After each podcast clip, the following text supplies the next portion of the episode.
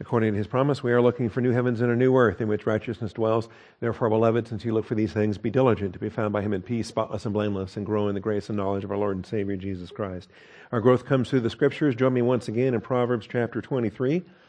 Proverbs 23. We are going to start accelerating, I think. The last couple of classes, we've covered more verses than was normal for chapters 21 and 22 at least, and we'll see kind of watching the end of the year and kind of watching to see how far we can get, if we can wrap up the chapter or not. But that's uh, obviously in the Lord's hands. All right. Before we get started, let's take a moment for silent prayer, calling upon our Father and His faithfulness to bless our time in His truth. Shall we pray?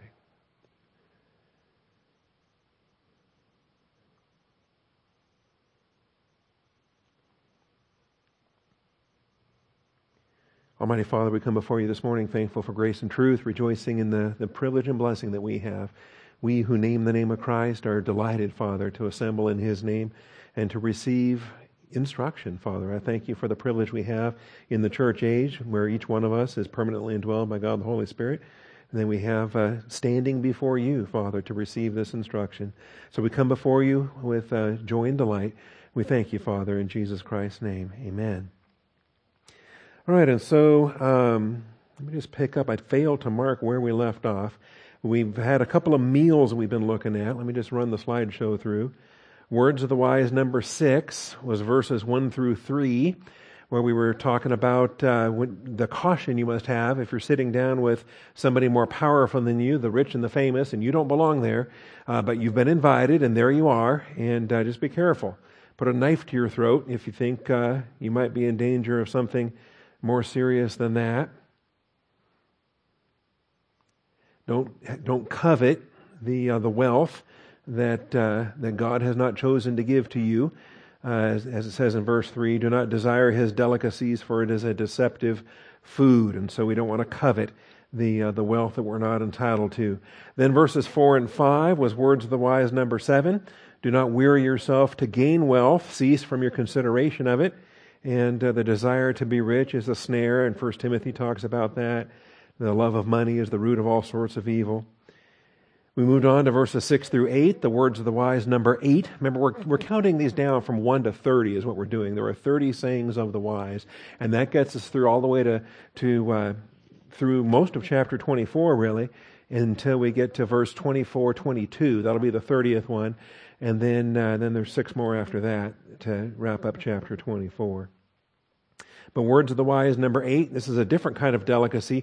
Now, instead of riching, uh, eating with a rich guy, you're eating with a stingy guy, somebody that resents you being there. And that presents a different kind of struggle that you've got to have the right perspective to deal with. Words of the wise, number nine. This was verse nine all by itself. Do not speak in the hearing of a fool, for he will despise the wisdom of your words. And we were dealing with this a week ago.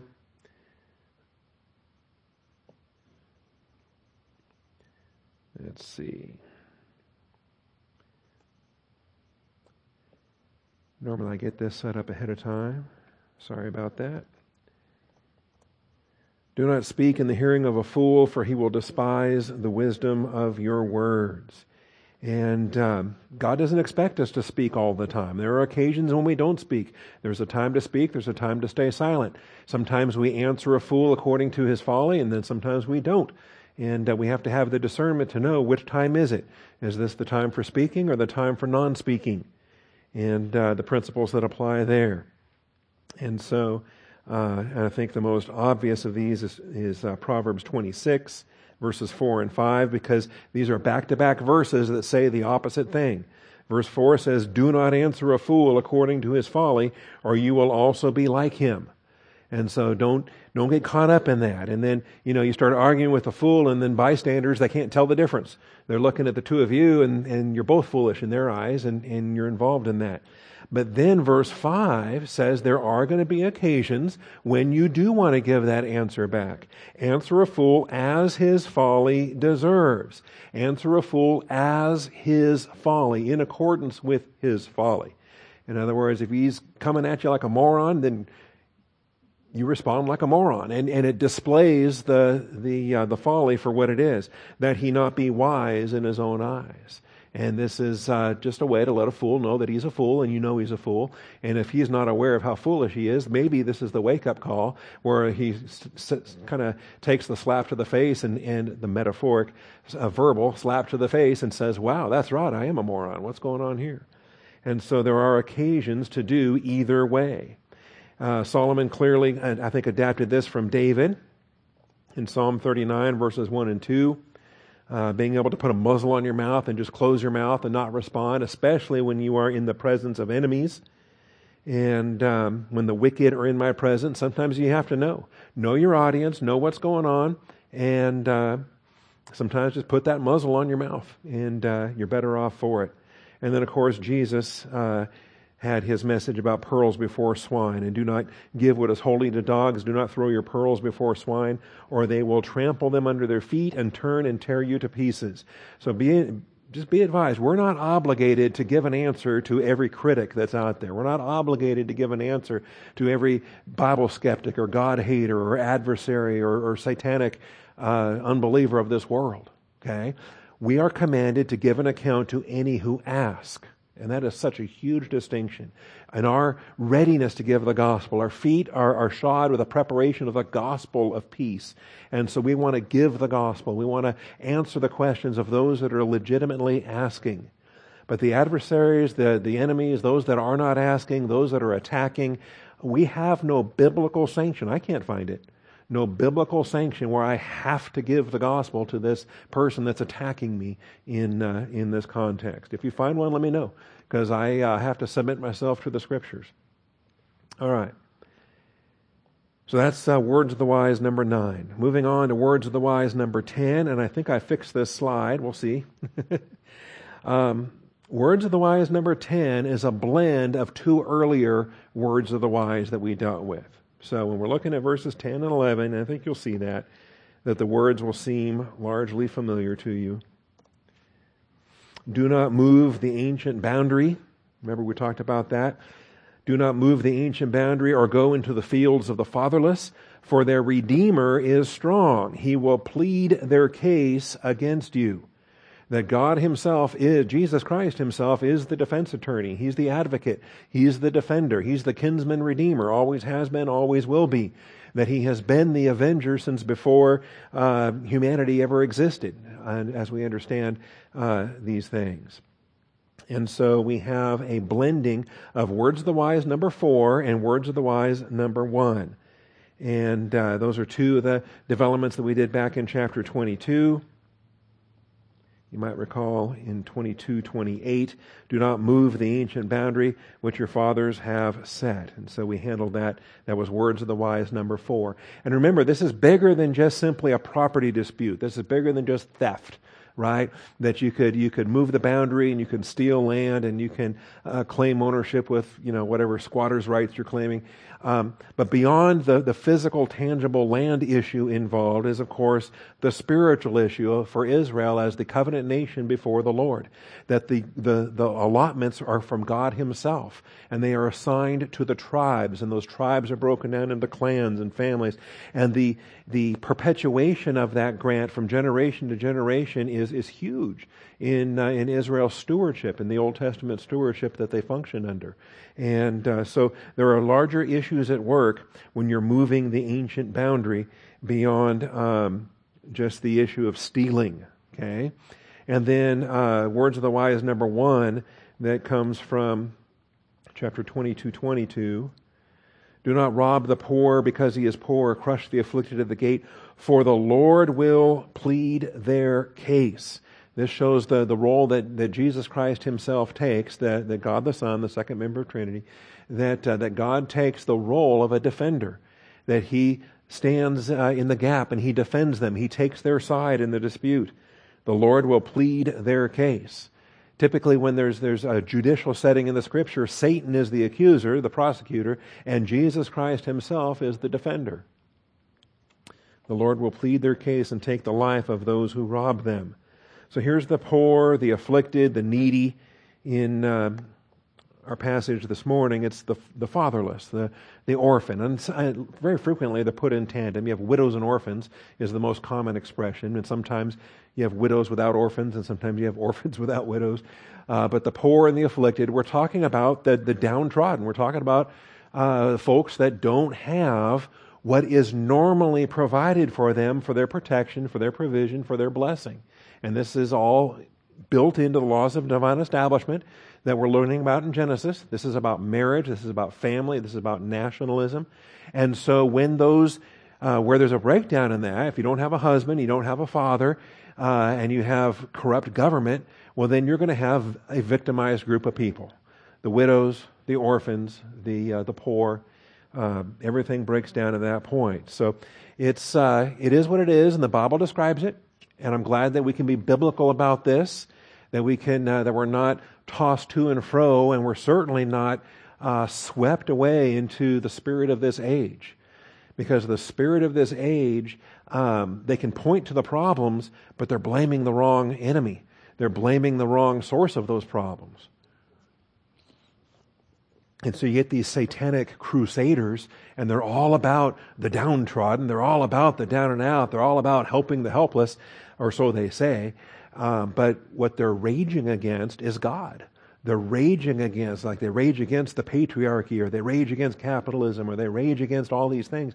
They're raging against the laws of divine establishment that God established in Genesis for, for humanity. And so I'm thankful that we're getting this in uh, Proverbs, we're getting this in Genesis. We're going to get a huge dose of it in the Through the Bible year coming up. So, uh, so stay tuned. All right, so you want to go into the fields of the fatherless. If you want to uh, plunder and take advantage of someone that can't stop you, well, they've got a defender, and God sees, right? He sees. Their Redeemer is strong, and he will plead their case against you. Now, the word here for redeemer is, is the participle from the verb ga'al, and we, sometimes we just call him the goel. He is the redeemer. He is the kinsman redeemer. He is the, uh, sometimes it's the redeemer, the defender, the, um, uh, the avenger, even, the blood avenger, same term. But this is the only use in Proverbs, and so it's a term that you're familiar with. I'm not going to spend a ton of time on it today, but when you, uh, you want to do a word study here on redeemer, look at the lemma, pull up your word study, get your color wheel out. Of course, the top section here is these are your lexicons that you can look at. Here's your translations. Okay, it's used 102 times. It's used 102 times, so you have it all throughout the Old Testament, except not really in Proverbs. Just one lonely use in Proverbs is the, the use that we have here this morning. Typically, the, the largest use is Redeemer, right?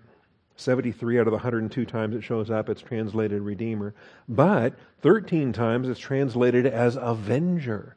And this is why a city of refuge is provided. This is why uh, somebody that, that is guilty of, of manslaughter uh, has to flee to this place where he can be protected. He can have a place of refuge so he can receive a fair trial.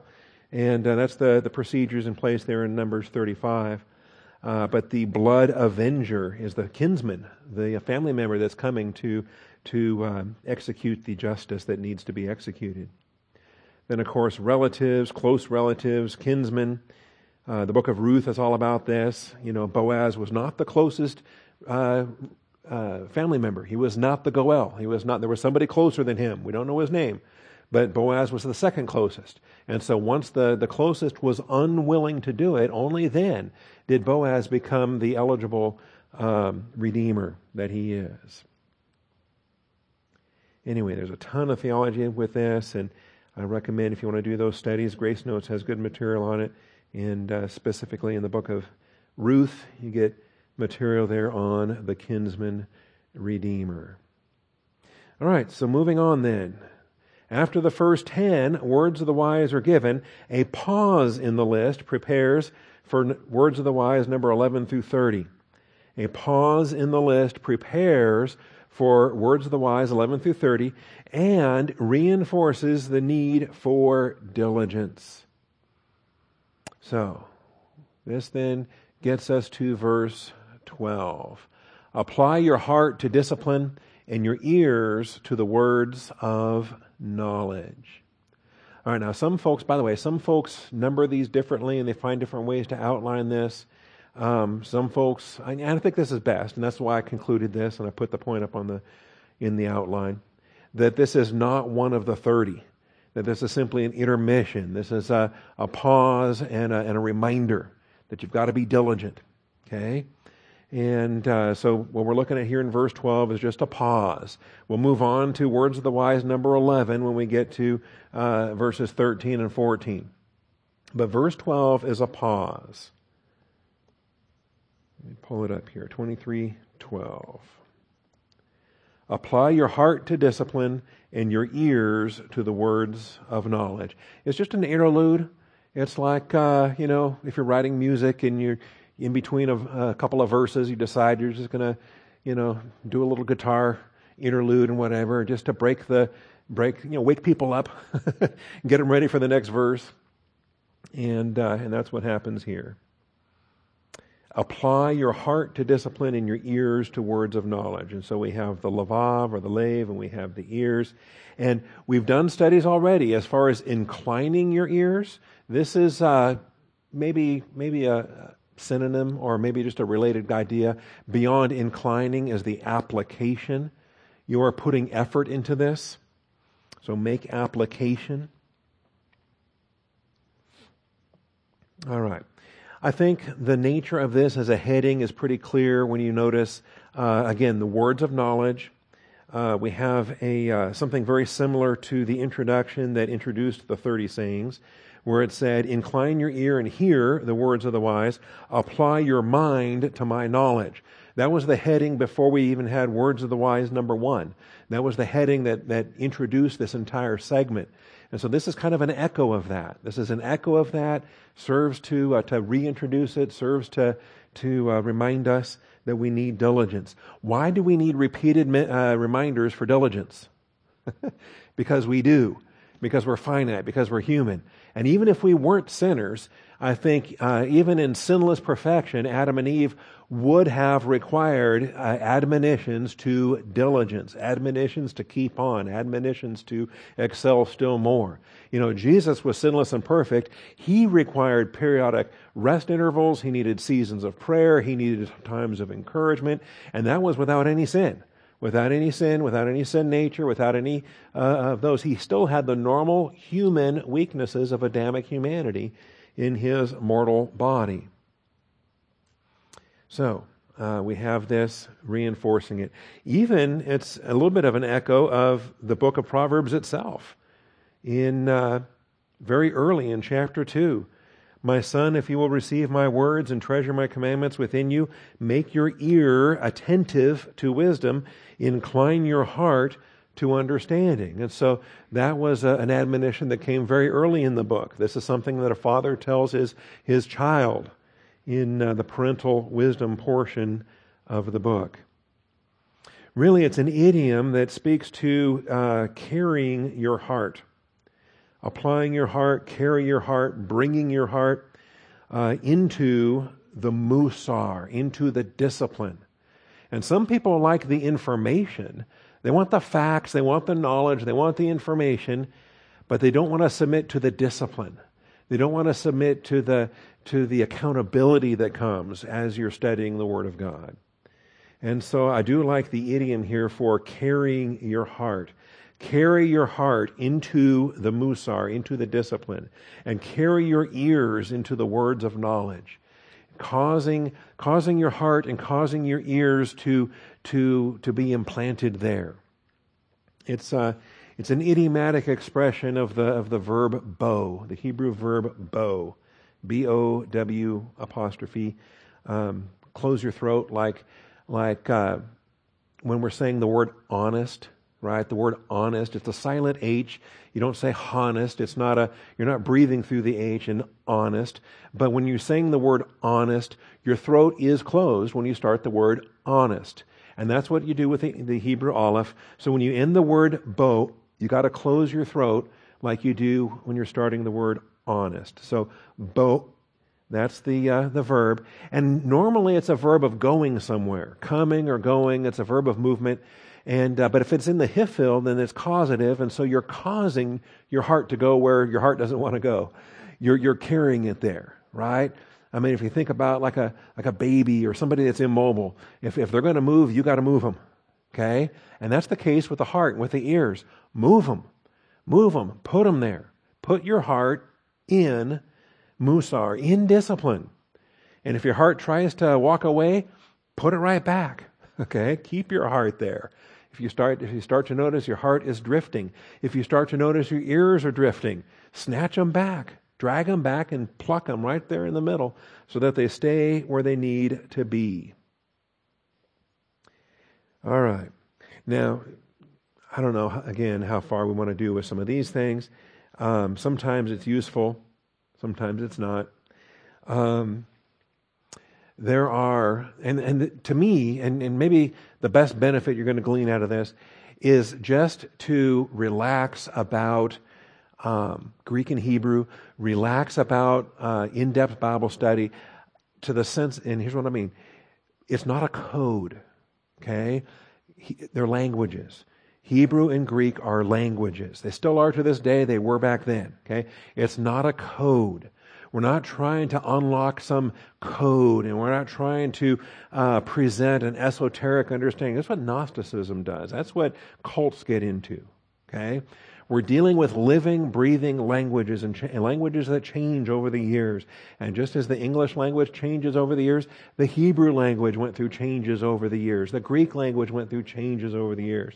And so what we do as translators is we're going back not only to the original Hebrew and Greek, but we're going back to the original Hebrew and Greek in their context, in their eras, as far as when they were written. Because the era for Proverbs is, is considerably different from Moses, from the, uh, the captivity, from after the exile, and so forth. There's a spectrum there that we need to understand. So, likewise, there's um, when human beings start using words and words come together in different ways, you end up with expressions, you end up with idioms and other, other things, and it's just through usage. And a word like come, a word like go, okay, is just as ubiquitous in Hebrew as it is in Greek, as it is in English, as it is in, in so many things. And so it shouldn't surprise us. A verb like bo, that means to enter or to come, to bring, uh, if it's causative, then to bring or to lead, to gather in. Um, just like the Greek erchomai, you're going to have all of this, a full spectrum of variety, okay? So it could be a, a verb of movement if you're going somewhere. It could be, and, and here's all the uses there, in the qal and in the hifil. It could be a verb of traveling, to change a location, to enter, to bring. And this is this is touching upon where we're getting it in uh, in Proverbs, bringing your heart, but it gets to be more idiomatic with a with a noun like heart or a noun like ears. To go away, to dwell, to happen. If something comes about, now it came about. Okay, well, it, it came. It didn't physically come, but here we are. Okay, so it happens. To carry, to arrive, to go out to battle. Okay, to approach if a time is coming, days are coming, days are approaching, the day of the Lord draws near, things like that. Liquids can come or go as they flow. Anyway, see, here's the 14th usage to be put somewhere, to be moved and set into a certain place or abstract location. And we've got uses there. To befall, so if something happens to you, then a circumstance came. To cause to happen, if you're the one doing it. Uh, to be brought, if you're the one being brought somewhere. Um, to set down. This is used of, uh, in fact, um, the sun and the moon as they rise, as they set, okay, as they go, as they come, or as they go, would use this verb. To attain, to change, to put, used of sexual intercourse. If somebody enters into somebody, this is the verb that's used.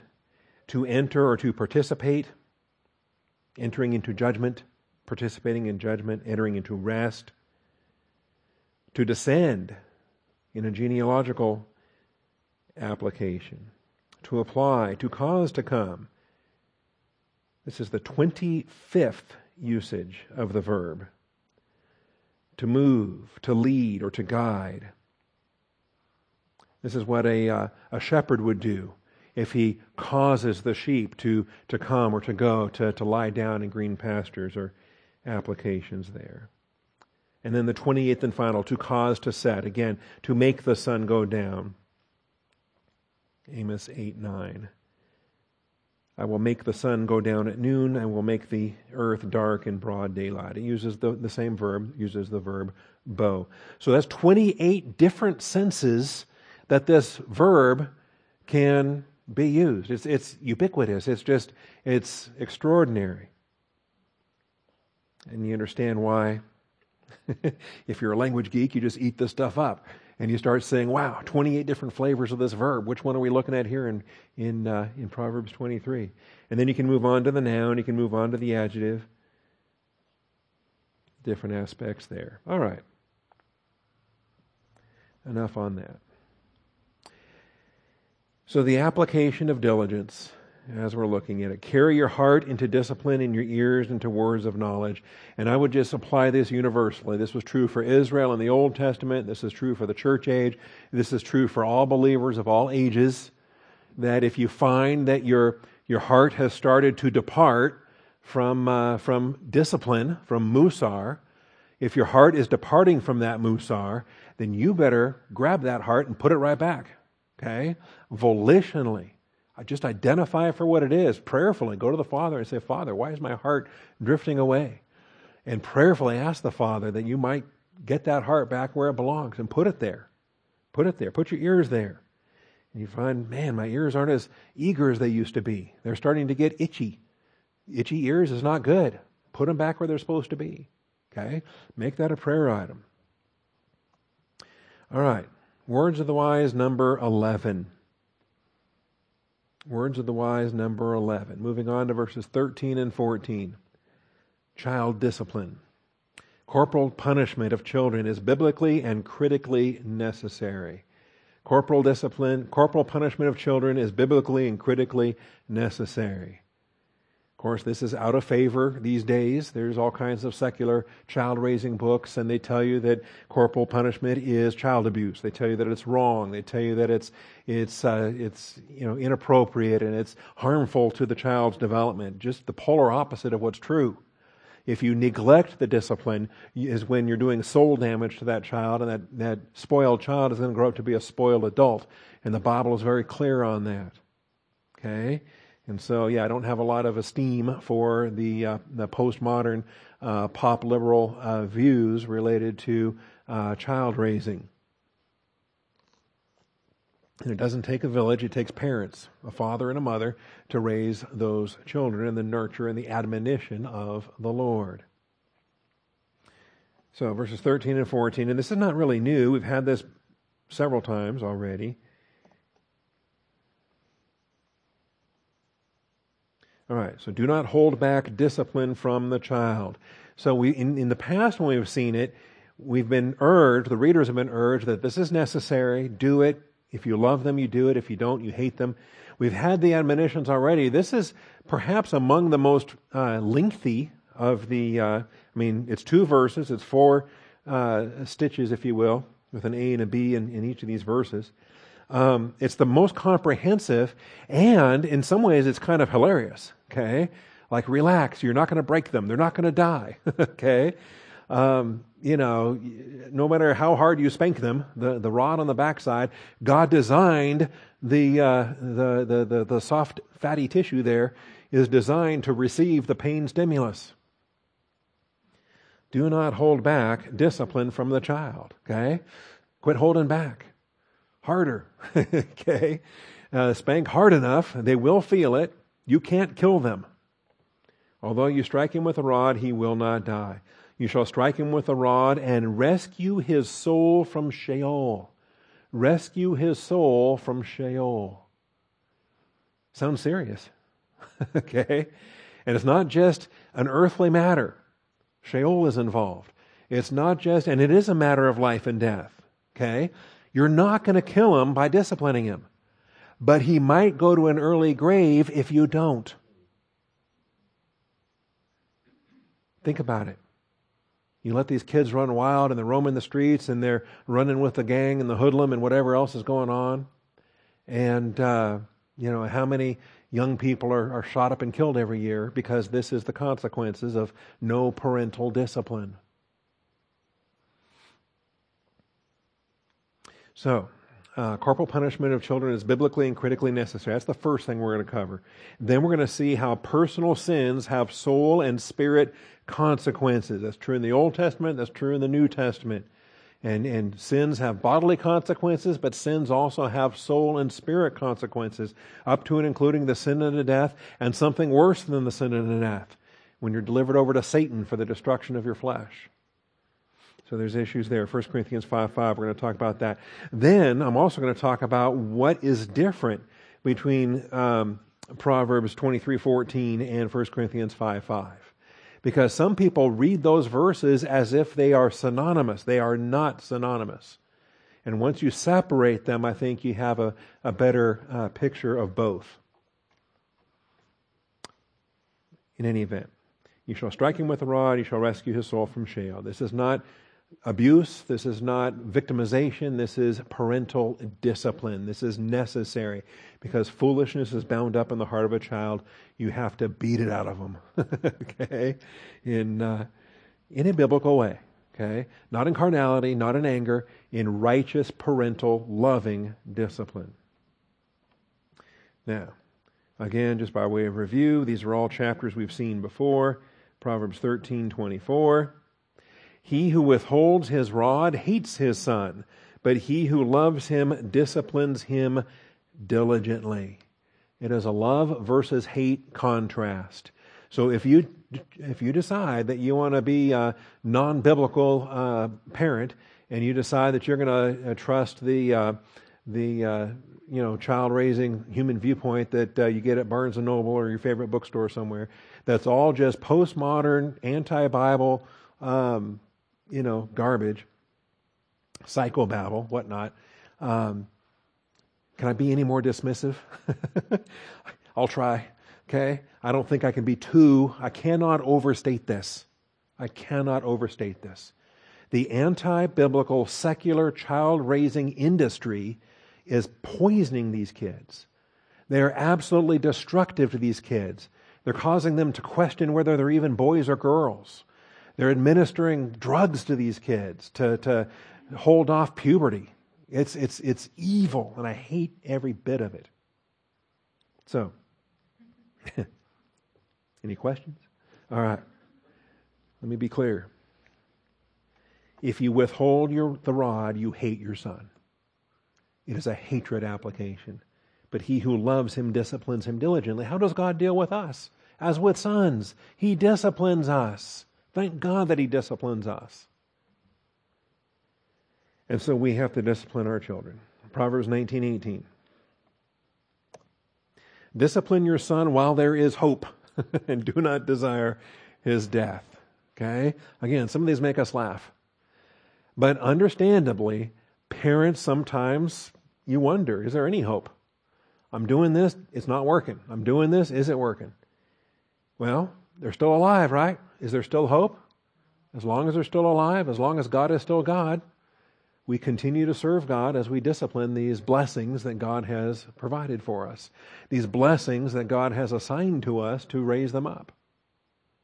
And, uh, you know, we're doing so with the anticipation that, um, that, that they will survive, they will reach adulthood, they will, um, you know, leave father and mother and cleave to, to one another. And, and then in the next generation, you know, then you can laugh at them as they struggle with the things they're struggling with. Okay? You want, you, you're, they're just, you're watching it, you know, getting paid forward. All right.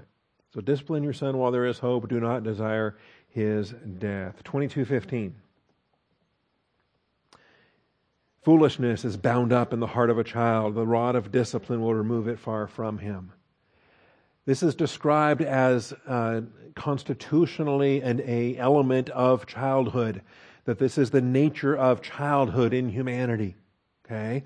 Humanity was not designed, you know, I mean, there's certain animals that can be birthed and can leave home in, in, in short period of time, and before you know it, they now have their full adult animal capacity. you know, a kitten grows to be a cat and is procreating and doing what they're doing in, in far shorter time than, uh, than humans, right? As far as training up the next generation uh, of image bearers to glorify uh, Jesus Christ. That takes discipline. That takes time. That takes, first of all, you got to give them the gospel and get them saved, and then you got to get them grounded in doctrine, and then you got to get them as disciples walking for the glory of Jesus Christ. And that requires the rod of discipline because foolishness is bound up in the heart of a child. That is, and, and we, we discussed this, you know, is this a consequence of the fall or is this the nature of humanity? Is this a, a, a feature or a bug okay, of, of how humanity was, was engineered. So if Adam and Eve had not sinned, and if Cain and Abel had been birthed of sinless parents, if Cain and Abel had been birthed uh, as sinless humanity, would they or would they not have had this foolishness bound up in their heart that would have needed to be uh, disciplined? That would have required the rod of discipline. Okay? Do you remember what we concluded? I said, You can conclude what you want to conclude. Here's my conclusion. Okay? And I think I can, I can substantiate it just related to the, the, uh, the totality of Scripture. All right. So that was 2215. We will have one final look at this later in chapter 29. And this one is not even Solomon, I don't think. Um, it probably is. Yeah, when we get to 30 and 31, we start to get to Agur and Lemuel. But all right, so 29, 15. This is in the later collection that was added uh, during the days of Hezekiah, added to the canon of Scripture, 150 years after Solomon was uh, was departed. The rod and reproof. This is uh, 29, 15, and 17. The rod and reproof give wisdom, but a child who gets his own way brings shame to his mother. And then verse 17 Correct your son, and he will give you comfort. He will also delight your soul. He will also delight your soul.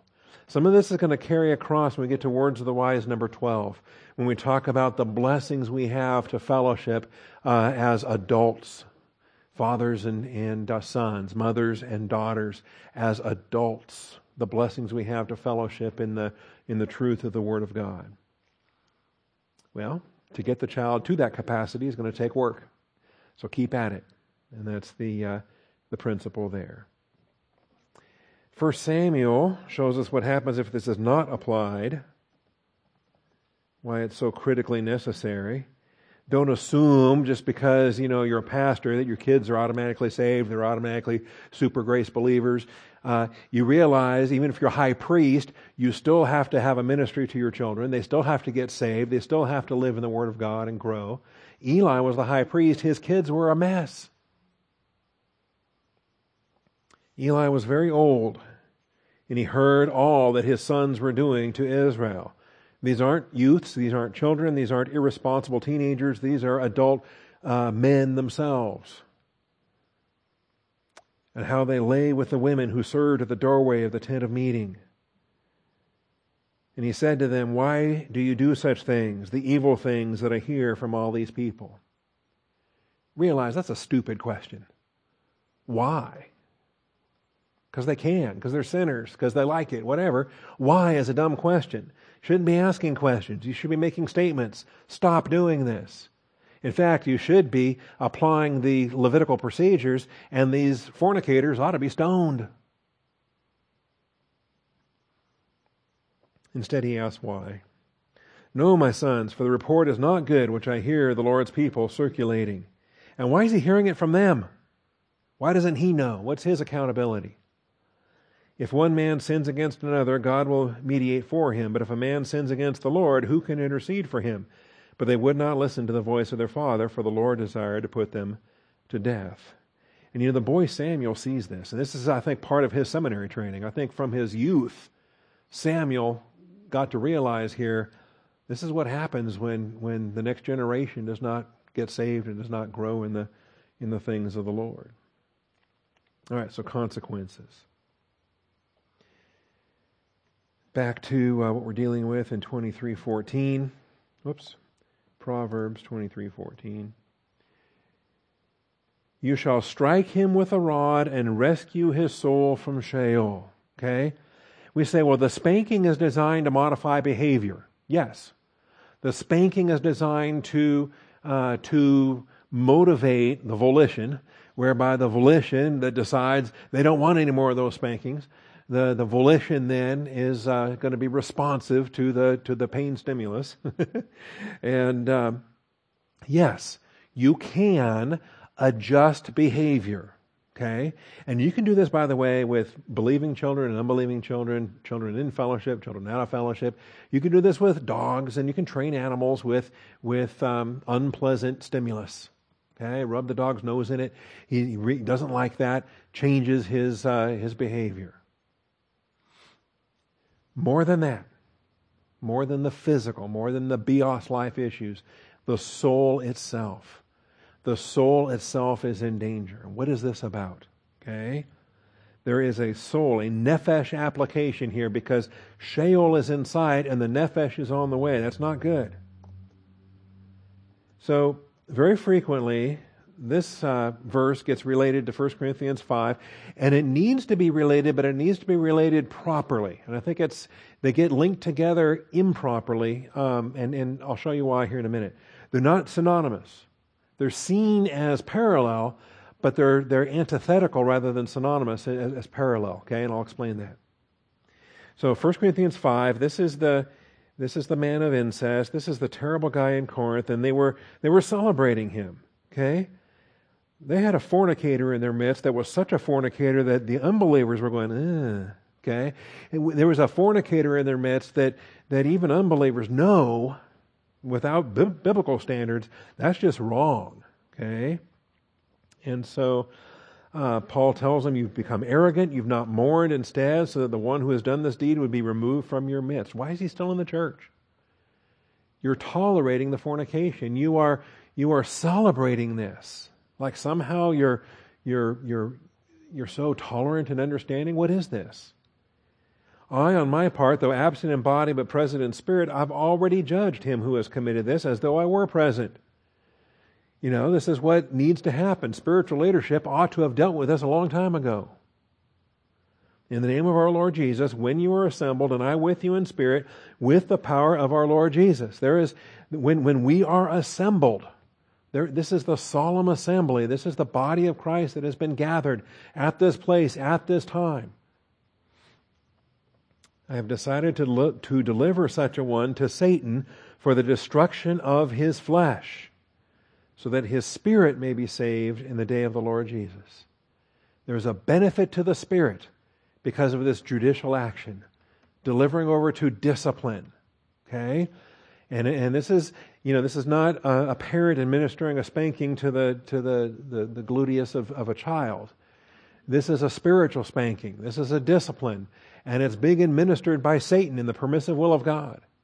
Remember, Satan has demanded permission to sift like wheat. The church age is the age of the intensified stage of the angelic conflict. And if God gives us over, and we are given over, how deep in our darkness do we must we be? See, in some ways, the sin unto death is preferable to being left in uh, in Satan's hands to save the spirit in this day. All right, so there are soul and spirit consequences. I want to spell this out a little bit more. Rescuing the soul from Sheol. Subpoint A. What does it mean to rescue the soul from Sheol? Rescuing the soul from Sheol means to preserve physical life and avoid the sin unto death. Rescuing the soul from Sheol means to preserve physical life and avoid the sin unto death. And in fact, we have it bunches of places in uh, in the Psalms and the Proverbs and various places in the Old Testament when uh, when a believer is rescued from Sheol, kept from going in there in the first place. Okay, that means their physical life is being preserved. Psalm 30 and verse 3 is a good illustration.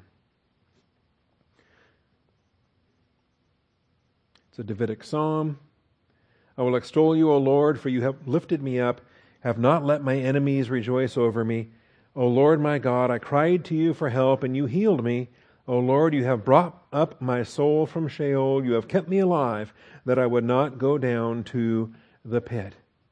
David had so many close calls and scrapes and places where he should have died on, on the battlefield and other assassins that were sent after him and all kinds of episodes. You know, you look back and, and maybe some of us, you look back to your life and you can see, man, I should have died that day or other things. And yet God in His grace keeps you here. He's got a purpose for you. And so it's idiomatic in a sense, but I mean, it's an expression uh, that, uh, you know, you're still this side of the dirt, right? You're still breathing God's good air as far as that goes. That's He has kept your soul from Sheol. And even if you are on the verge of sinking down, He just snatches you right back and says, Oh no, not no you don't. Not today. Okay? That's how close you can get sometimes but God preserves the physical life. Now, in the case of child discipline, obviously, uh, this is what's involved. If you let the child go, you don't discipline him, he continues in, in rampant sin, and living that undisciplined life has its consequences, as we say. Uh, very illustrated in uh, every weekend in the nightly news. I mean, just read the read the Monday morning report about how many shootings in Chicago last weekend. Okay, every weekend, and you're going to have hundreds of shootings and certain number of deaths and, uh, and there you have it. So that's the issue here. A little bit different, though. Saving the Spirit. Saving the Spirit in the day of the Lord Jesus means rescuing some portion of production for eternal reward at the judgment seat of Christ. Saving the Spirit in the day of the Lord Jesus. This has a longer view. This is more than just whether he lives or dies today. In fact, he might actually die today. When, uh, when, when he delivers this man of incest over to Satan for the destruction of his flesh, it will likely result in him dying. Okay? We learn later that he doesn't die, that he actually repents, he responds to the discipline, he, he becomes, he re, he's restored. In 2 Corinthians, the man of incest is, restore, is restored. But saving the spirit in the day of the Lord Jesus means rescuing some portion of production for eternal reward of the judgment seat of Christ. I think I can illustrate this for you, and it's going to make sense. Because there's something else that's going on here. 1 Corinthians 5 follows chapter 3, chapter 4, chapter 5. There's a progression there, and when we taught it, we observed that. The, the judgment seat of Christ is in view in chapter 3. The judgment seat of Christ is in view in chapter 4. The judgment seat of Christ is not in the forefront, but it certainly is the backdrop for this man of incest. And being delivered over to Satan for the destruction of his flesh, that his spirit may be saved in the day of the Lord Jesus. Okay? That comes immediately after these judgment seat of Christ passages. And I think that's uh, that's um, by design.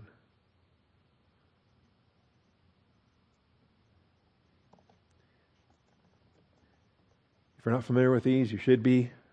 I mean, we've had that Judgment Seat of Christ book out there in the hallway for years now.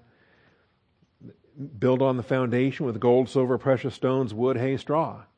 We're all producing in this Christian walk, either producing good items or producing worthless items, but we're all producing. Each man's work will become evident, for the day will show it. Okay? This is the day. And we're looking forward to this day when uh, this man's spirit will be saved. The day will show it because it is to be revealed with fire. The fire itself will test the quality of each man's work. The, the judgment seat of Christ, that bema is a Jesus hits everything we've got with this flamethrower and uh, whatever's left is, is our purified reward. Whatever is consumed is gone forever.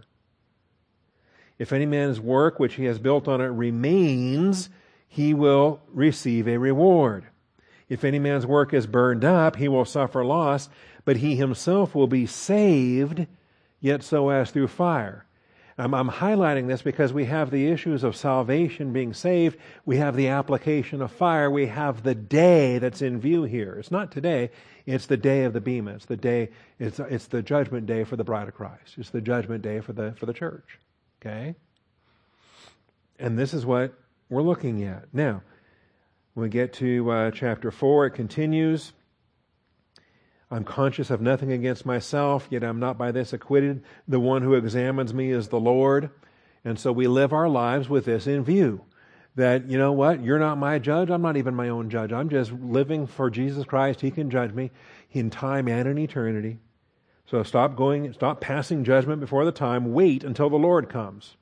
He's better than you at it anyway, and he's got it scheduled, and quit trying to rush things.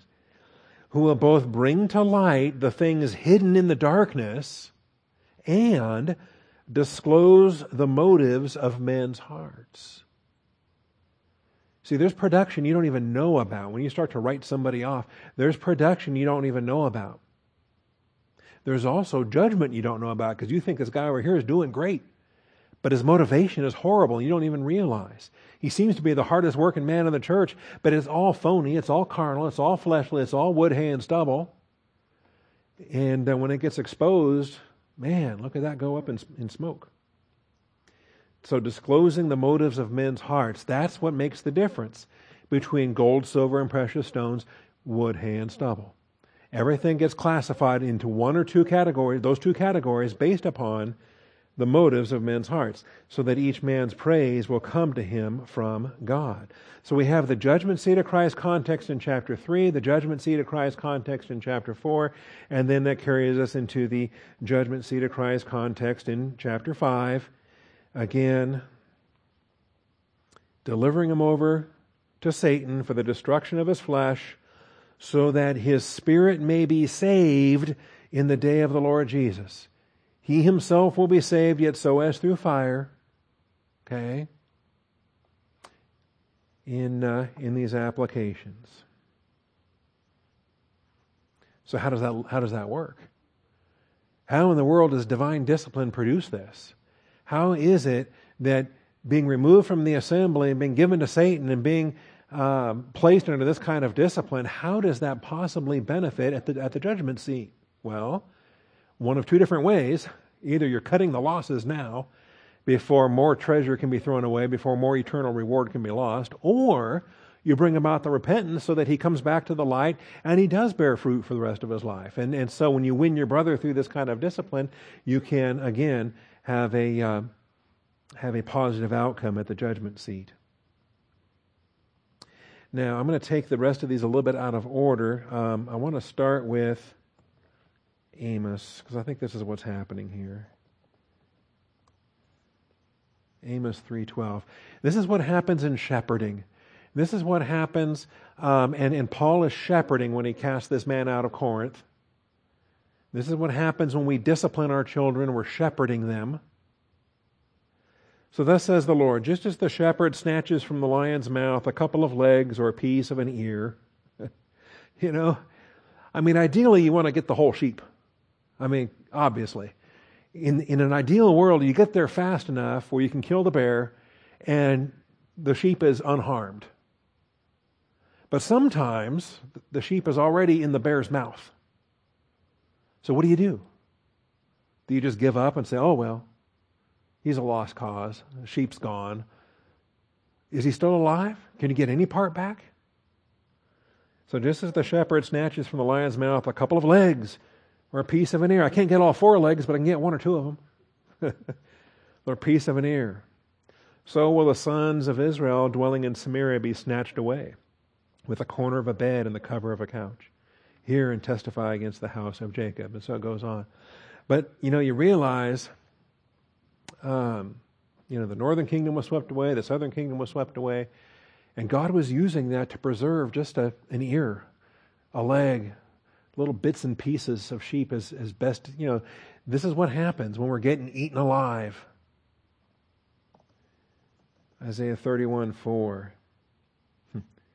Thus says the Lord to me, as the lion or young lion growls over his prey, against which a band of shepherds is called out. Sometimes you need more than one shepherd. Get a whole band.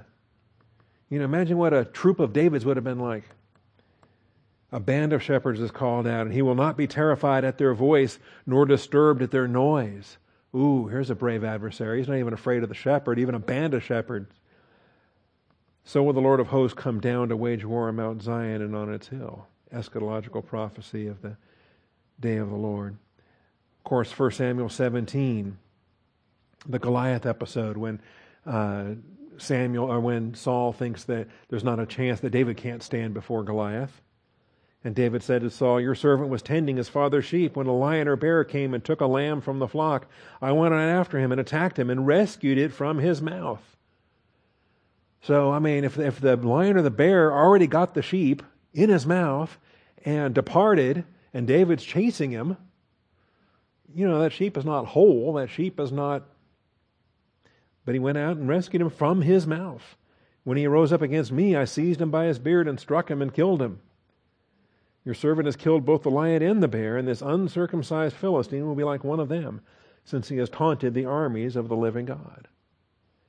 The Lord who delivered me from the paw of the lion and from the paw of the bear, he will deliver me from the hand of this Philistine. Okay? And so this is what it's about. And this is what shepherding is about. And when we're disciplining our children, it's like we're snatching them from the paw of the lion and the bear. Okay? And uh, saving the spirit in the day of the Lord Jesus, I think, trying to salvage something so that the judgment seat of Christ, there is some gold, silver, and precious stones remaining. And you think how much more reward is thrown away, how much more treasure is going to be lost if God lets that person stay here longer. So sometimes the sin of death is a, is a mercy killing, is an opportunity. Take him out now. He'll have something reserved in the day of Christ Jesus. He's not going to throw it all away. All right. So there's the application there. We're going to come back next week and talk about adult sons and uh, adult fathers and adult sons. Words of the wise, number 12. Adult fathers and sons, also adult mothers and daughters, can have joy in mutually communicated divine wisdom. And this is going to get us through verses 15 and 16. My son, if your heart is wise, my own heart will also be glad, and my inmost being will rejoice when your lips speak what is right. Okay? It's not about career success, it's not about uh, earthly achievements. It's about adult sons and daughters that are communicating truth and the thrill that provides to the older generations. So that's where we'll be next week. Father, I thank you for truth. I thank you for your faithfulness. I thank you for these verses. Might we learn them? Might we live them? Might we um, appreciate, Father, the, the privilege that it is for us in uh, this crooked and perverse generation. We have stability. We're not tossed to and fro. We have the absolute standard of your word. We thank you, Father, and we praise you in Jesus Christ's name. Amen.